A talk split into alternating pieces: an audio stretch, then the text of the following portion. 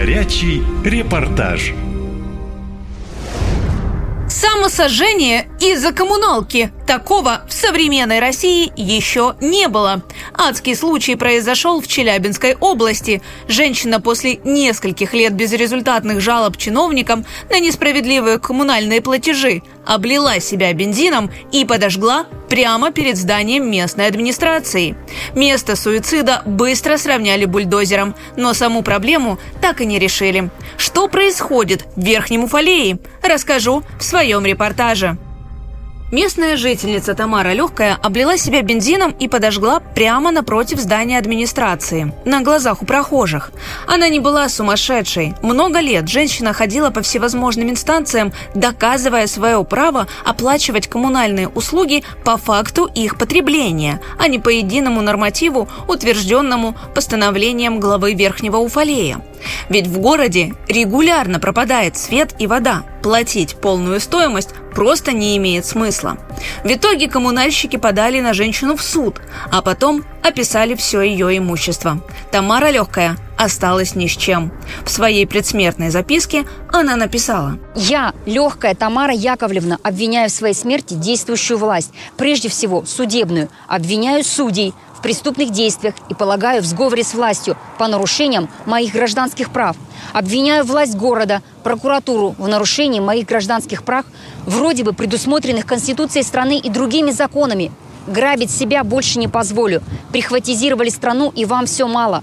Участникам этого спектакля желаю, чтобы все их потомки получали зарплату бомжей и жили, как живет сейчас основная масса народа страны.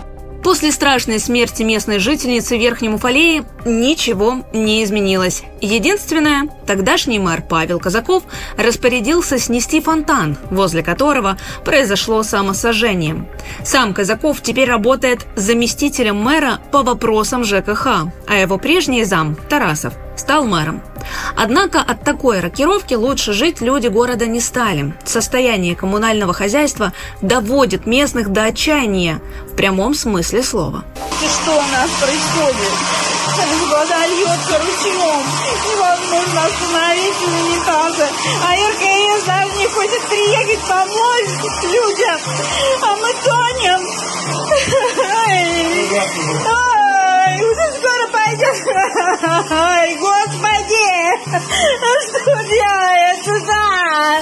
Верхний Уфалей – родина российского никеля. Но это было раньше. Долгие годы бизнесмены и местные власти делили между собой остатки еще советского комбината.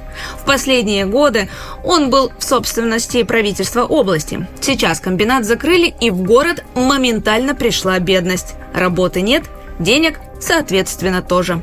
Комбинат закрыли, все, мы никому не нужны. Никому. Почту убирают, э, Сбербанк убрали совсем. Сбербанк никого вообще не- в больнице никого нет. Дома рушатся, трубы рвутся. О таких благах цивилизации, как нормальная канализация и горячая вода, здесь попросту забыли. Светлана Федоровна рассказывает, что в таком месте стало очень страшно жить, но и выхода нет. Не в Москву же ехать, возмущается женщина. У нас все подвалы находятся в аварийном состоянии, потому что, слушайте, вода бежит постоянно, потом дожди идут, всё это, и канализация тоже в подвал. И у нас постоянно, видите, мошки, постоянно тут, видите, испарение, постоянно сырость, и нижние этажи, и все, весь дом потихоньку-тихоньку начинает рушиться.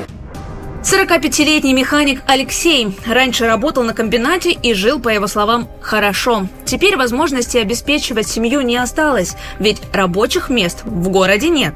Мужчина пытался договориться с чиновниками, чтобы они выделили деньги на ремонт многоквартирного дома, в котором он живет, но результата нет. Алексей боится, что дом попросту может рухнуть, пока все будут мирно спать ночью. Денег в бюджете нет, каждым годом переносят, переносят. Сейчас на 25 год перенесли. А достоит ли этот дом до 25 года, это неизвестно. Ни проводки, ни канализации нет, вообще ничего нет.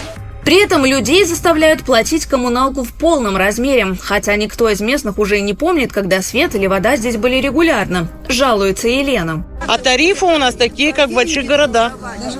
Вот в таком доме у нас 6 тысяч двухкомнатная стоит квартира. Коммуналка. Содержание жилья у нас такое же, как в в остальных городах. А мы ничем не пользуемся. Жители с ужасом вспоминают самосожжение на площади. Говорят, женщину, которая пошла на самоубийство, знали хорошо. Она всегда боролась за права жителей, писала обращения чиновникам, жалобы в прокуратуру и обращалась в суд. Одним словом, не безразличная. Но и ее довели, говорят соседи. Город забросили, денег нет. Нормально живут только чиновники, да и те уже давно увезли свои семьи в города получше. Катя Константинова. Наша лента из Челябинской области. Наша лента. Веселим, сообщаем, удивляем.